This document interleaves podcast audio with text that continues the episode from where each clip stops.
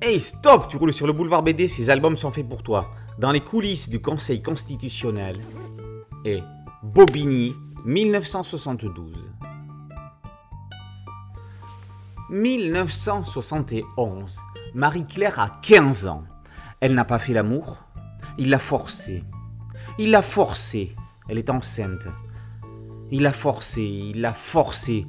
Marie-Claire ne veut pas de cet enfant. Sa mère l'accompagne dans sa démarche. Comme des milliers de femmes, elle va aller voir une faiseuse d'ange pour avorter.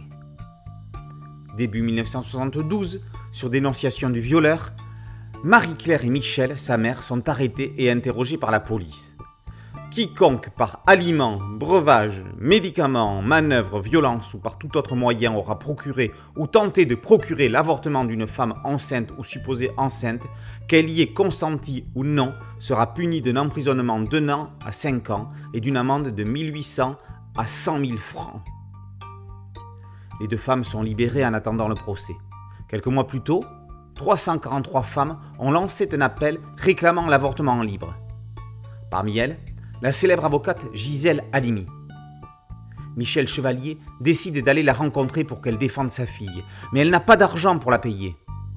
Pour Halimi, il n'y a pas de problème d'argent. Il n'y aura pas de frais si la famille la laisse agir.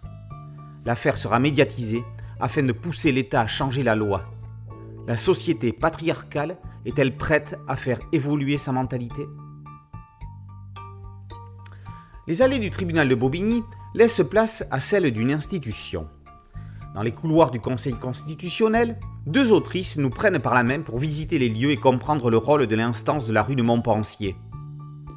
Avant 1958, le régime politique de la France était marqué par la toute-puissance de la loi. Si celle-ci était en contradiction avec la Constitution, on modifiait cette dernière, ce qui fragilisait le régime. À l'avènement de la Ve République, tout va changer grâce à la création du Conseil constitutionnel, premier organe qui va contrôler la constitutionnalité. Le premier président en est Léon Noël. Il est composé de neuf membres, renouvelables par tiers tous les trois ans, ainsi que des anciens présidents de la République qui en sont membres de droit.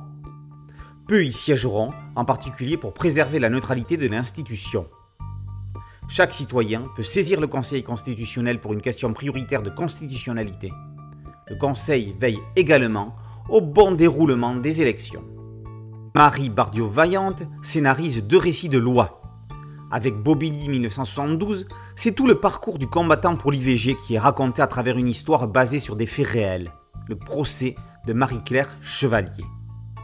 La loi Veil est en ligne de mire, mais avant d'en arriver là, il aura fallu tout le talent et la puissance d'une Gisèle Halimi, avocate qui réussit à embarquer l'opinion publique. Carole Morel met en scène cet événement avec une pudeur incroyable. Son graphisme réunit les genres et transpire d'émotion. Pour rester dans la militance, Carole Morel, futur Grand Prix d'Angoulême.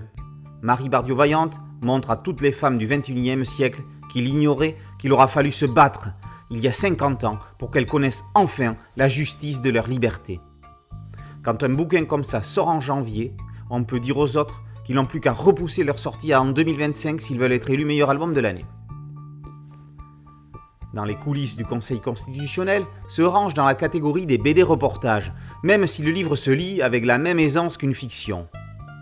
La scénariste se met en scène aux côtés de sa dessinatrice Gali. On le voit dès la couverture, Marie toute guillerette à l'idée de rentrer dans l'immeuble de la rue de Montpensier, Véro traînant des pieds se demandant dans quoi elle s'est embarquée.